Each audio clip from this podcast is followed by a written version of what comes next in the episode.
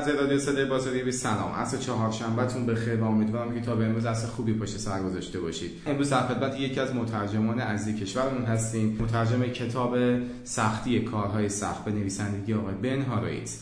داستان کتاب رو بعداً از خودشون میشنویم و در ابتدا به خودشون سلام میکنیم و یک معرفی از خودشون داشته باشن تا بعد ببینیم داستان این کتاب چی هستش. آقای قدوسینژاد در خدمت شما هستیم.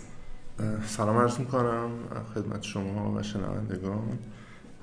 من سعید قدوسینژاد هستم. کارم در واقع مدیریت محصول و یه مقدار بازاریابی در شرکت‌های آیتی هستش که یه مقداری هم سنخیت داره با این موضوعی که ترجمه میکنم، مشخصاً این کتاب سختی کارهای سخت. و ام بی ای خوندم برای ارشد. از همین اول تشکر میکنم از اینکه دعوت ما رو پذیرفتی. و یه نکته آقای قدوسینژاد عزیز، این که خیلی شاید دوست داشته باشن بدونن که از کجا شروع کردید، اولین قلمتون به کدوم کتاب بوده، اولین ترجمه‌تون چجوری بوده و چی شد که اصلا سمت ترجمه رفتید و از تجربیات خودتون بگید، از بی خود به عقب برگردیم تا بیایم سراغ کتابمون. عرض به حضورتون که غیر از کاری که تو دانشگاه بالاخره خوردوریز انجام میدادیم به صورت حرفه‌ای، کاری که چاپ شده باشه، من با پروژه سربازی برای کسر خدمت سربازی در واقع دستم به ترجمه باز شد یا پام به ترجمه باز شد. کتاب بود به اسم Handbook of Decision Making، سال دو هزار و ده چاپ شد بود، وایلی چاپ کرد بود. کتاب خیلی کتاب مفصل و خیلی علمیه، یعنی شبیه کتابایی که معمولا آدمو میخورن، خیلی روون و چیز نیست. بیست و سه تا فصل داشت، چهل تا نویسنده و تا میومدی به در واقع لحن یکی از نویسنده عادت کنی نویسنده عوض میشد. کتاب حدود هفتصد صفحه است، لغتی بخوام بگم سیصد و بیست هزار لغته، سیصد و بیست و سه هزار لغته که باز بخوام ترجمه سرعت خودم بگم حدود هفتصد تا هشتصد ساعت مفید کار میبره. خلاص این کتابو برای کسر خدمت سربازی توی وزارت دفاع من انجام دادم، ترجمه کردم و همین اولین کاری بود که به صورت رسمی چاپ شد، هرچند که خیلی با تیراژ بالا و اینا چاپ نشد و خیلی کسی نخوندش. بعد از اون خب خدمت تموم شد، من رفتم شرکت فناپ به عنوان مدیر محصول مشغول شدم. یه چند ماهی که گذشت یکی از دوستام که قبلا با انتشارات آریانا قلم کتابی چاپ کرده بودن، در انتشارات بهشون کتاب دیگه معرفی میکنه، کتاب دیگه همین کتاب The Hard Thing About Hard Things. ایشون حالا تو اون ایمیلی که من دیدم به انتشارات میگن که این کتاب خیلی چیزی که یادمه گفته بودن ادبیات سخیفی داره، من نمیتونم ترجمهش کنم. گفتم خب چیکار کنیم؟ دوستان گفته بودن که من یکی رو میشناسم و میتونه حالا امتحان کنیم. برای من فرستادن و من یه چند صفحه‌ایش رو ترجمه کردم، انتشارات دوست داشت و ادامه دادیم و در نهایت هم تا جایی که میدونم چاپ اولش خیلی سریع‌تر از بقیه کتابا تموم شد. عرض به حضورتون که دیگه از اینجا پای پای بنده به ترجمه وا شد. الان مشغول کتاب چهارمم هم سختی کار سخت دومی بود و خلاص الان پیش انتشاراتم به این معروف شدم که هر کتابی که یه مقدار ترجمهش از نظر حالا چه ادبیات چه واژگانی که استفاده میشه سخته، سخت به این معنی که یه مقدار بقول خودشون سخیفه، یاد من میافتن دیگه اینطوری لاستر. بسیار عالی، سپاسگزارم. آقای قدوسینژاد، به نظرت الان کتاب دیگه‌ای هم چاپ کردی که نویسندگان بدونن قبل از اینکه ورود پیدا کنی به کتاب سختی کارهای سخت، کتاب بعدیتون بعد از این کتاب چه کتابی دست گرفتید؟ و اینکه اصلا یه سوالی برای من خیلی از همون اول یا شاید واسه خیلی از همراهانمون این باشه که اصلا چرا سراغ ترجمه رفتید؟ چرا این موضوع؟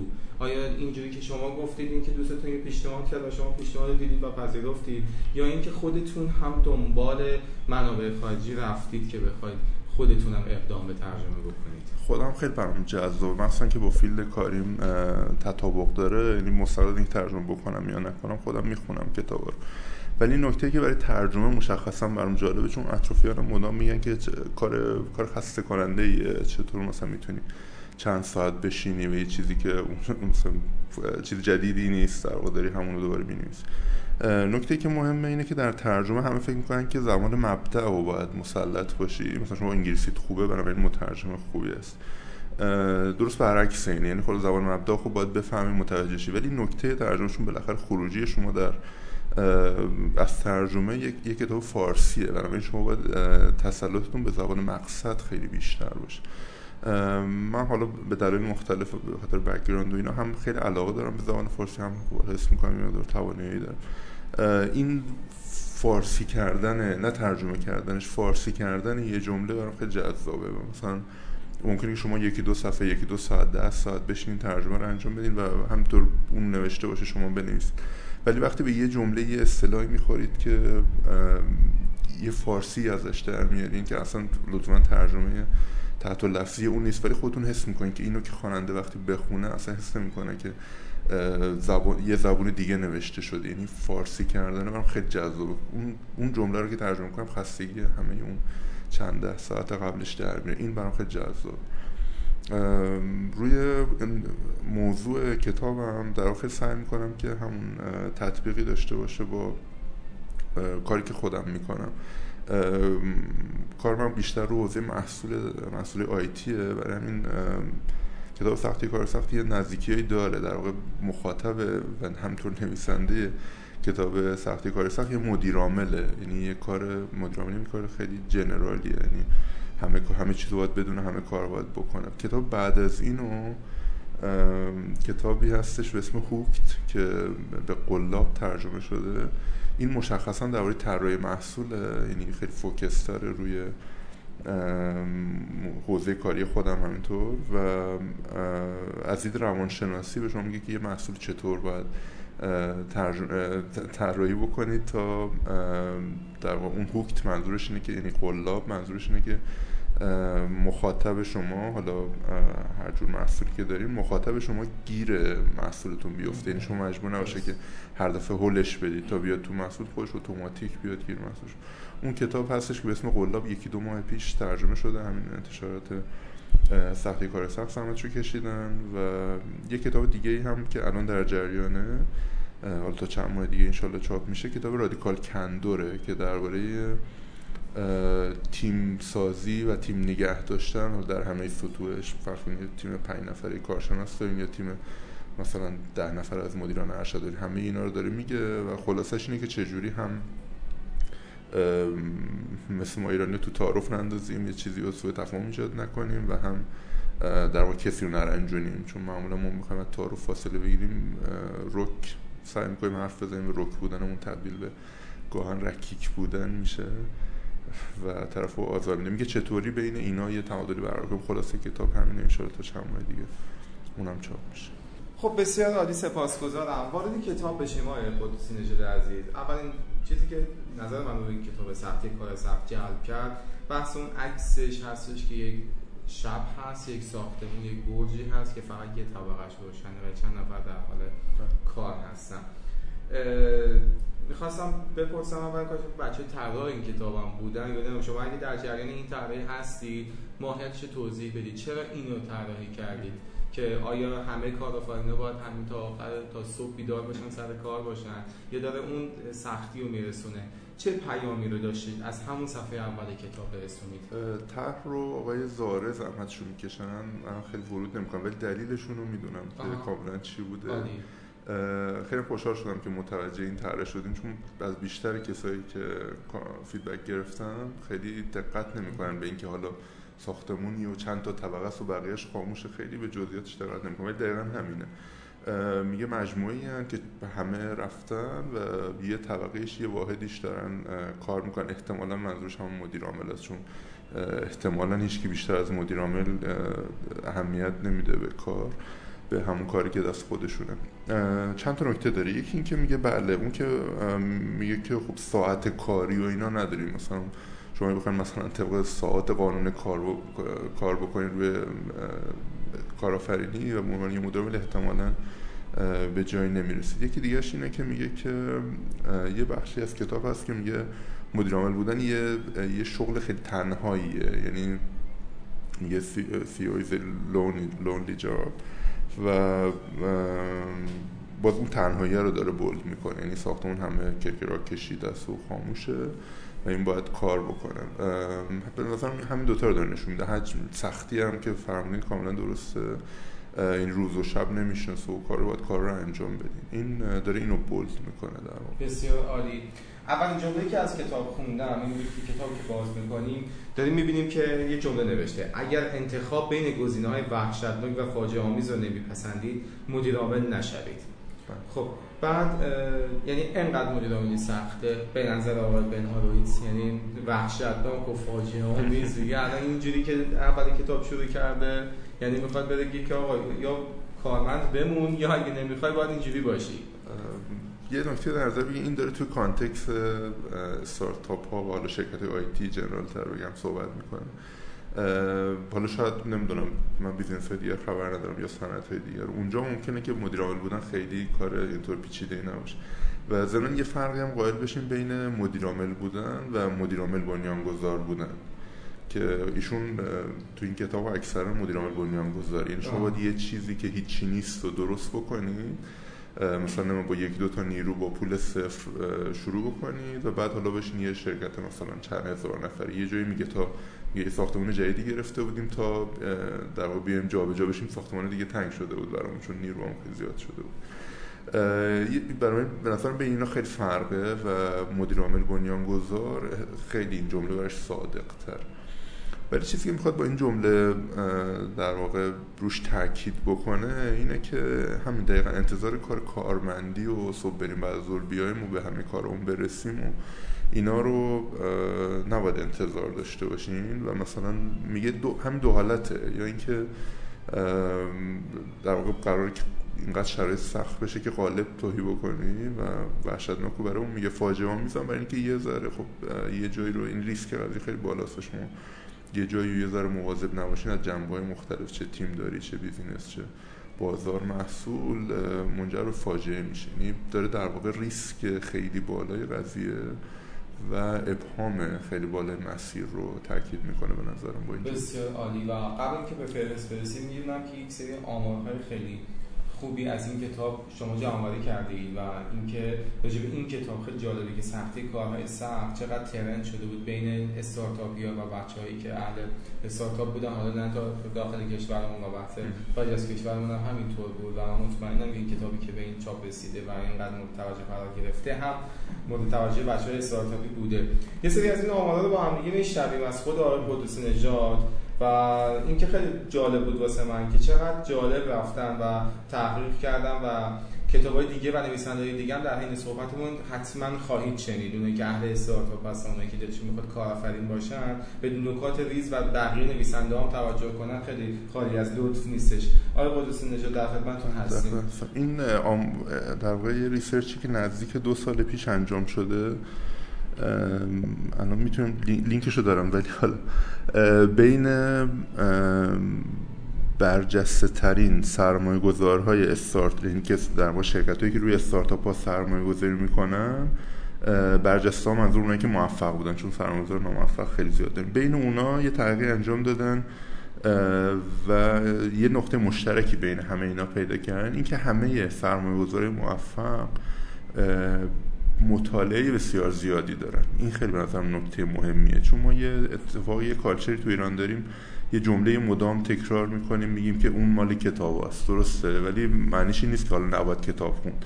در واقع خود کسی کتاب میخونه باید این هنر رو داشته باشه و این فهم رو داشته باشه و اونقدر به نظرم بخونه که بتونی یه جوری ربطش بده به کار. خلاص این میگه که بین اینوستورهای استارتاپ ها و برتریناشون اینا خیلی زیاد کتاب میخونن. این جمله رو میاد ادامه میده و حالا داره سعی میکنه که ببینه که خب چه کتابی میخونن. فراوانی نویسنده هایی که اینا خونده بودن داره روش بحث میشه. آماری که داده این بین داستانی و غیر داستانیش، میدونید داستانی های ماجرای متفاوتی هست مثل رمان ها و داستان کوتاه. این آمار اولی که میگم بین همه ایناست و توی استارتاپ ها بیشترین بیشترین نویسنده که سایت شده اسمش اومده بن هاروویتز و بعد از اون برای اینکه حالا یه مقدار تقریب به ذهن بشه پیتر تیل که کتاب زیرو تو وان نوشته، اریک رایس که کتاب دلین استارتاپ رو نوشته، نسیم طالبه که کتاب بلک سوان رو نوشته، و حالا بعد از اینا پائولو پائولو کوئلیو و بله دیل کارنگی و حالا اینا که یه مقدار شناخته شده تر باشن همین هست. ولی میگن که بین حتی حالا بین استارتاپ ها اینا این کتاب رو حتی از فیکشن ها از در واقع داستانی هایی مثل کیمیاگر هم بیشتر میخونن. کتابی که بین همه اینا بیشتر از همه ساید شده باز The Hard Thing About Hard Things، من آماره بعدی رو میدم، Zero to One بعدیشه، The Lean Startup بعدیشه و اونایی که بشناسید دوباره کیمیاگر بعدیشه و مرشد و مارگاریتا مثلا بعدیشه، برای تقریب بزن اینا رو عرض میکنم. و آمار سومش اینه که محبوب ترین کتاب نان فیکشن غیر داستانی باز محبوب ترین The Hard Thing About Hard Things و بعد از این Zero to One و لین استارتاپه. و حالا یه نکته جالبی هم بگم بین اینا، این به نظرم خیلی نکته جالبیه چون همین کتابایی که میگم همه استارتاپیان، بین اینا کتاب سیپینز هم هست. سیپینز اخیراً تو ایران چاپ شده به اسم انسان خردمند و بسیار کتاب خوب. عرض بزرگتون که این آماری بود که این اسم شرکت مؤسسه رو یادم نیست ولی اینا در آوردم، لازم خیلی جالبه، خیلی به آدم همین دو سه جمله حس میده. خیلی جالب بود این که این کتاب انقدر آمار داشته و آمارش اینم که بچه‌ها و استارتاپ‌ها و این بحث‌های سرمایه‌گذاری موفق تو این زمینه از خودشون به جا گذاشتن و چند تا اسمای دیگه هم شنیدین، کتاب زیرو تو وان بود، کتاب‌های مثل دلینگ تو استارتاپ بود. خیلی جالب بود این آمارها و بچه‌ها ان شاءالله که بدونن که همون جمله اول سرمایه‌گذاران موفق اینوسترها کتاب زیاد میخونن. و بریم راجع به داستان کتاب های قدوسینژاد، داستان کتاب از کجا شروع میشه و به کجا میخواد برسه. من داستان کتاب خیلی خلاصه بگم، یه جوونکیه که داره کار فنی میکنه، در واقع مهندسی کامپیوتر میکنه، خیلی اوله، مثلا هنوز در واقع اواخر قرن بیستم، یعنی اینطور اینترنت و کامپیوتر رایج نیست، اینا مثلا اولین کاری که میکنه داره رو براوزر کار میکنه و معنیش اینه که اون زمان خیلی براوزر رایج نبوده، یعنی اینترنت اکسپلورر یا کروم اینا اصلا خیلی معنی نداشت. فکر کنم اسم براوزرش نت اسکیپ بود که اولین براوزر جدی بود. از اونجا شروع میکنه کار کردن و واسه چند تا پله ریسکای گنده میکنه و تو این ریسکام حالا هزینه‌های بالایی میده، مثلا یه جای خانواده‌اش داره به هم میخوره و حالا اینکه چجوری حل کرده، چجوری از اینا رد شدم خیلی جالبه. میگذارم به عهده خود خواننده ها کتاب بخونم. ولی قصه داستان اینه که یک عرض کنم بنیانگذار، مدیر عامل، ترکیب اینا هست که آدم فنیه. اینا خیلی مثلا اگه با بیزینس ایران، فضای بیزینس ایران تطبیق بدین، هر سه اینا خیلی جالبن. ما معمولا فاوندر سی او مون یا فاوندرمون یا سی او مون تکنیکال نیستن، به ندرت پیش میاد. معمولا یه آدم بیزینسی که حالا یا لینک داره یا پول داره به هر شکل. ایشون هم تکنیکال خوش مهندسه و هم خودش در واقع بیزینساشو اکثرا راه انداخته و خوشم مدیر عاملشون بوده، چون یه شریکی هم داره که اون مدیر عامل وای نمیست، اون معمولا کار اجرایی رو این انجام. نکته دیگه کتاب اینه که داره از دیدگاه یک بنیانگذار قصه رو میگه و نه از دیدگاه یک سرمایه گذار، چون کتابای دیگه که تو این حوزه هستن، همین کتاب چند کتاب معروفی که فرمودین، خیلی هاش از دیدگاه یه ونچر کپیتالیست. ایشون در نهایت یک ونچر کپیتالیست میشه، یعنی آخرین شغلی که داشته و الانم به همین کار مشغوله اینه که ونچر کپیتالیست، ولی قصه داست قصه کتاب رو داره از دید یک فاوندر میگه. ویژگی دیگه منحصر فرد کتاب اینه که ایشون تمام مرحله ها رو رفته، یعنی از در واقع بنیانگذاری، از چرخوندن کوچیک و بزرگ، از فروختن شرکت که میدونید کار پیچیده‌ایه مثلا وقتی فضای بورس مطرح باشه، از خریدن یک شرکت دیگه، اینم یه تیکه‌ای از قصه است که یه شرکت دیگه رو میخره و حالا آینده بیزنسش رو درست میکنه، از چرخوندن، منیج کردن که بعدا میره تو اون شرکتی که ادغام شدن درش در اچ پی مدیریت میکنه و بعدا هم که وارد اینوستینگ میشه. این لو این سیکل کامل میره جلو و تو کتابای دیگه معمولا طرف یه جا وای میسته، مثلا بیزنس رو راه اندازی میکنه، میچرخونه، بعد میفروشه دیگه، شروع میکنه کتاب نوشتن. ایشون تمام این مرحله رو رفت.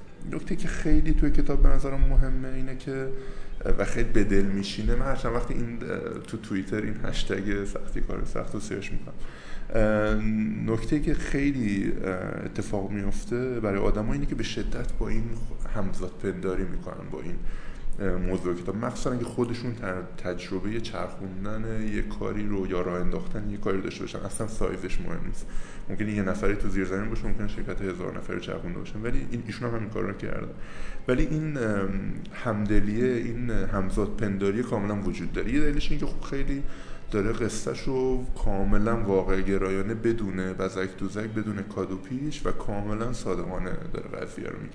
یعنی اگه جایی اشتباه کرده میگه اشتباه کردم، جایی خراب کرده، جایی مثلا هر کاری که کرده میگه، سعی نمیکنه خیلی آرایش کنه قضیه رو. دو تا نکته دیگه هم بگم. یک، اول فصلای این کتاب ما اینو تو ترجمه نیاوردیم، ولی یه تیکه کوچیکی از این آهنگ رپ گفته میشه.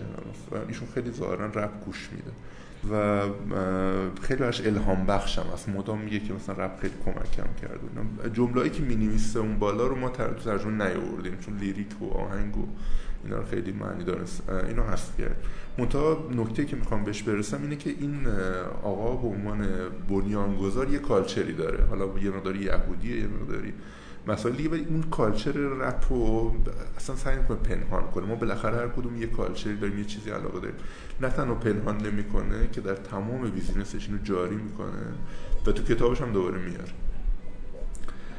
نکته دومی که برای در مورد ایشون مهمه و باز خیلی منحصر به فرد می‌کنتشون اینه که موفقیت‌های پی در پی داره. ما مخصوصا تو ایران اینطوریم که یه شرکتی و یه بنیانگذاری وقتی موفق میشه خیلی خیلی احتمال اینکه دفعه بعدم موفق شه در کار بعدیش پایین میاد. ایشون چند تا کار میکنه و حالا نه که بینشون شکست نداشته باشه، ولی در مجموع یه سری موفقیت‌های پی در پی داره. اینم به نظرم کتابو جذاب میکنه. و اون نکات اصلی که گفتید که اصلا علت اصلی که اومدن سمتتون برای اینکه ترجمه کنید و سختی این ترجمه این کتاب چی بود؟ آیه قدوسینژاد سختی ترجمه اون دوستم و انتشارات بهش میگن که جمله هاشون اینطوریه که میگن ادبیات سخیف داره. آه. من میتونم ایمیلی که برام زدن رو از رو بخونم. این بخشی از ایمیله فرمودن که اینو به خود انتشاراتم چند بار نشون داد نشون. اما زمانی که خواستم قسمتی رو برای نمونه ترجمه برای شما ارسال کنم، اینو مدیر عامل انتشارات به اون دوستم میزنه، برای شما ارسال کنم، متوجه شدم که در بسیاری از جاهای کتاب از ادبیات نویسنده از ادبیات سخیفی استفاده کرده که برگردان آن به فارسی سخت است. اگر راهی برای ترجمه این ادبیات پیدا کردید، چند صفحه از ابتدای فصل اول رو با من نمونه ترجمه ارسال کنید. در واقع من با این نقطه شروع من اینجا بود و سعی کردم که خب این قضیه رو حل کنم. در جواب بهشون گفتم که به نظر من ادبیات سخیف نیست، ادبیات صرفا آمریکاییه و خب اونجا حالا یه بخشی از آمریکاست به صورت خاص، مثلا اون سمت کالیفرنیا که حالا این استارتاپ اونجا جمعا اینطوریه و حالا نمونه‌ای که بهشون دادم و پسندیدن و در نهایت مثبت هم بودن رو کل قضیه. جالب بود. و یه سوالی من برای خودم خب پیش اومد با توجه به این که این ادبیات، این فرهنگ و فرهنگ حتی رپ رپ آمریکایی هم ما داریم می‌بینیم که میگن ترجمهش برگردوندن به فارسی مثلا نمیشه، نباید انجام داد، چون مثلا نمیشه برگردونیم، شاید درک نکنیم. پس قوانین کتاب، فرهنگ کتاب، زبان و ادبیات کتاب شرکت‌های آمریکایی هست که فرهنگ مردمان آمریکایی. شما چجوری اینو ایرانیزش کردید که من اینکه خواننده ایرانی بتونم اینو درکش کنم؟ اول اینکه بگید چقدر زمان گذاشتید واسه ترجمه این کتاب و اینکه چجوری اونو تونستید برگردونید، چه بلغی داشتید که ما می‌خوایم. چند تا نکته است. اینکه ما اکثر کاری که استارت تو فضای استارتاپی انجام میشه، خب خودمون که خیلی منبع و سابقه و تاریخچه نداریم، اکثر منابعی که داریم ما چه وبلاگ، چه کتاب، فیلم، هر چی هست، اینا اکثرا یه تم آمریکایی دارن و مثلا تا یه جایی چهار تا استارتاپ جمع میشن به اون استارتاپ سعی می‌کنیم که یه ولی درست کنیم شبیه سیلیکون ولی. یعنی فضای استارتاپ ما خیلی سعی داره میکنه حتی هرچند ناخودآگاه که شبیه آمریکا بشه. این یه نکته. برای ما خیلی هم حالا در واقع کار احتمال سختی نداشتیم برای ایرانیزه کردن، فارسی کردن قضیه. یه نکته دیگه‌ش اینه که من همزمان که داشتم کتابو ترجمه می‌کردم، در لول حالا خیلی کوچیک‌تری خودم اولین تجربه مدیر محصولین بود با یه تیم و تجربه و ترجمه اون فضا یه جاهایی برام همزمان شده بود. یعنی مثلا شب که میشستم سرکار برمیگشتم ترجمه کنم یه جمله هایی از مکالمات روزمرم و حتی در واقع الهام بخش ترجمه میشد. برای همین به نظرم یه مقداری مچ شدنش و مپ شدنش به فضای کسب و کار ایران تو اون پروسه اتفاق افتاد برام. در مورد زمان ترجمه این کتاب تقریبا خب من با... کنار کارم انجام میدم ترجمه رو، فول تایم نمیشینم، تقریبا پنج ماه شیش ماه بعد کار، حالا آخر هفته بعد کاری چیزی در مجموع ساعت مفید مثلا یک درست خاطرم باشه مثلا دویست و پنجاه ساعت مفید من گذاشتم حدوداً. و این بین صحبتاتو من یک بار دیگه اشاره کنم، شاید خیلی شنم همانگونه خیلی باید ازش گذاشتم، بعد از سر کارتون می اومدید این ترجمه میکردید و خیلی هم زود از سر کار برنمیگشتم خیلی هم زود سر کار برنمیگشتی و اصلا نشون میده خب روی خودتون هم دقیقا متناسب با همین بچهای کارآفرین و به اصطلاح استارتاپیا بوده. و یک دقیقه آقای قدوسی‌نژاد عزیز، فارغ از بحث مصاحبه‌مون و موضوع مصاحبه‌مون، هر جمعه که دلتون بخواد و اینکه شاید دوست داشتید یک پیامی رو برسونید از این هدفتون به هر کسی که این کتاب رو بخونه یا نوشته‌های شما رو بخونه بگید. حالا فارغ از اینکه این کتاب یا کتاب دیگه، من مثل همون ریسرچی که اونجا بود پیشنهاد میکنم که خیلی وقت زیادی نمیدونم چند ساعت چجوری، ولی حالا هر کسی به نسبت خودش به مطالعه اختصاص بدیم. خیلی اتفاق خوبیه، هر چیزی که خوندیم ممکنه آدم ده تا کتاب بخونه نه تاش حس کنی به جایی نرسه، ولی اون یه دونه‌ای که میخونی و مفیده میارزه. نکته دومش این کتاب میدونید که مجموعه یه سری بلاگ پست آقای هاروویتز نشسته یه روز شروع کنه بنویسن، همینطوری هر چند وقتی یه پست بلاگی مینوشتم. هم میخوام خواهش بکنم که اگر کسی حرفی برای گفتن داره مستقل از اینکه حالا چک کرده با منابع فلان مطمئن درستیانه، این فرهنگ مکتوب و اینکه تجربه‌مون رو مکتوب بکنیم، اینکه حالا در حالت علمی ترش کیس استادی درست بکنیم، این فرهنگ مکتوب ما نداریم اصلا. یعنی خیلی میخوام به کسایی که حالا یه تجربه‌ای دارن یا دانشی دارن توصیه بکنم و بیشتر بخوام حالا در خواهش بکنم که اگه تجربه‌ای دارن یا چیزی برای گفتن دارن، اینو خیلی با احتیاط کمتری و با شدت بیشتری مکتوب بخونن، حالا جور وبلاگی روی نمیدونم توییتری روی هر جایی که راحت‌ترن، ولی یه طوری مکتوب بشه. الان خب قدیم بود حتما چاپ کتابی چاپ میشد، چاپو که میگرفت و کاغذ. الان خب یه دونه الان که نه چندین سال یه دونه بلاگ پست می‌نویسیم و اگه مطلب خوب باشه خودش پخش میشه، خوب نباشم که نمیشه. برام این یکی میگم خیلی خواهش می‌کنم که همه مطالعه رو بیشتر بکنن و اونایی که حالا حرف گفتن دارن نوشتنشون رو بیشتر. خیلی لطف کردید قدوسی‌نژاد عزیز، یه بار دیگه ازتون تشکر می‌کنم از اینکه دعوت ما رو پذیرفتید و به مجموعه تی ام بی ای تشریف آوردید و تونستیم که این مصاحبه رو باهاتون داشته باشیم و بسیار عالی. همراهان از رادیو صدای بازاریابی، امیدوارم که از این مصاحبه بهره کافی برده باشید. تا یک برنامه دیگر و گفتگو با نویسنده دیگر، بدرود.